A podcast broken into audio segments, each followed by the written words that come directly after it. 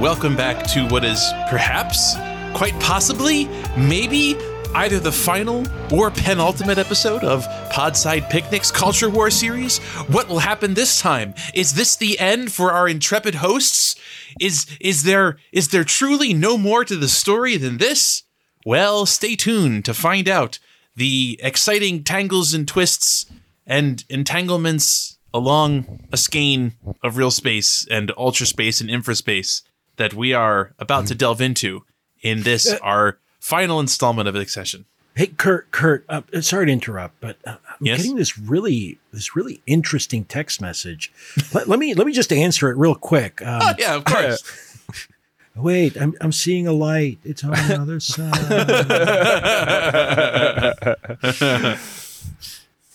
All right. Sorry. I needed to do a little in world riff there. A little flim flam. I had to go up and down the levels of the skein a bit to get there. Along a tangled skein, you might say. Hoo, hey ho. So we'll be discussing what parts 10 through 12 and the epilogue, because the epilogue is like one page. I like the epilogue. Yes. The epilogue's good. Yes. Yeah. That is correct.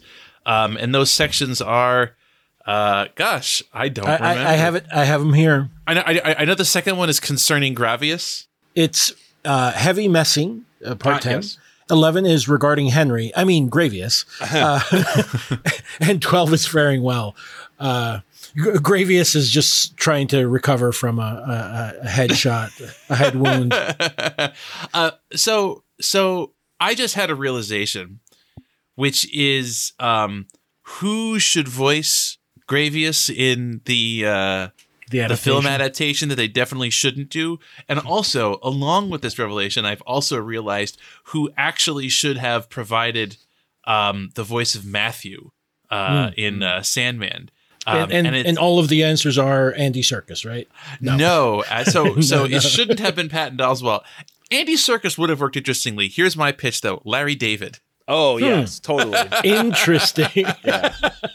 I'm just imagining it now. Just yelling all the time. Yeah. Whatever, I'm just a bird. What's with these? No, that's just Seinfeld. What's with these GSVs?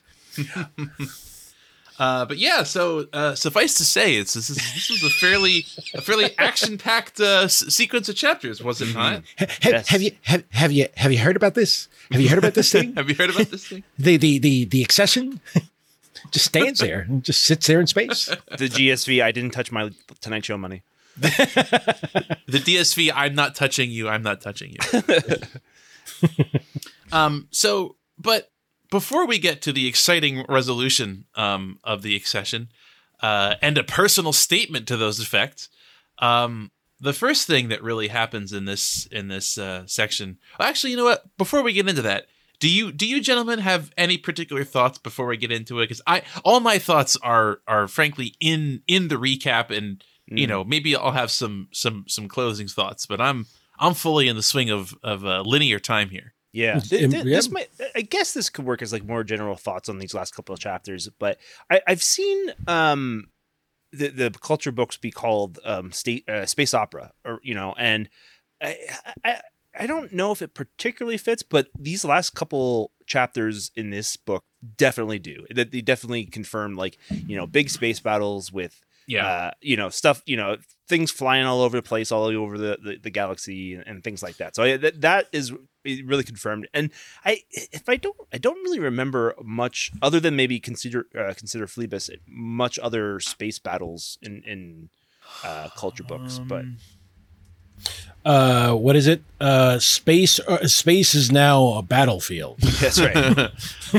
There are a couple, but not. Nothing on this scale. And to your question about space opera, Chris, I think that space opera is a confusing term because it really meant two very different things at two very different times. Like, on the one hand, you have the kind of like pulp planetary romance influenced golden age space opera, which could be very military in nature, but it could also be more kind of like individual adventure type, you know, and like pulpy plotline. Mm-hmm.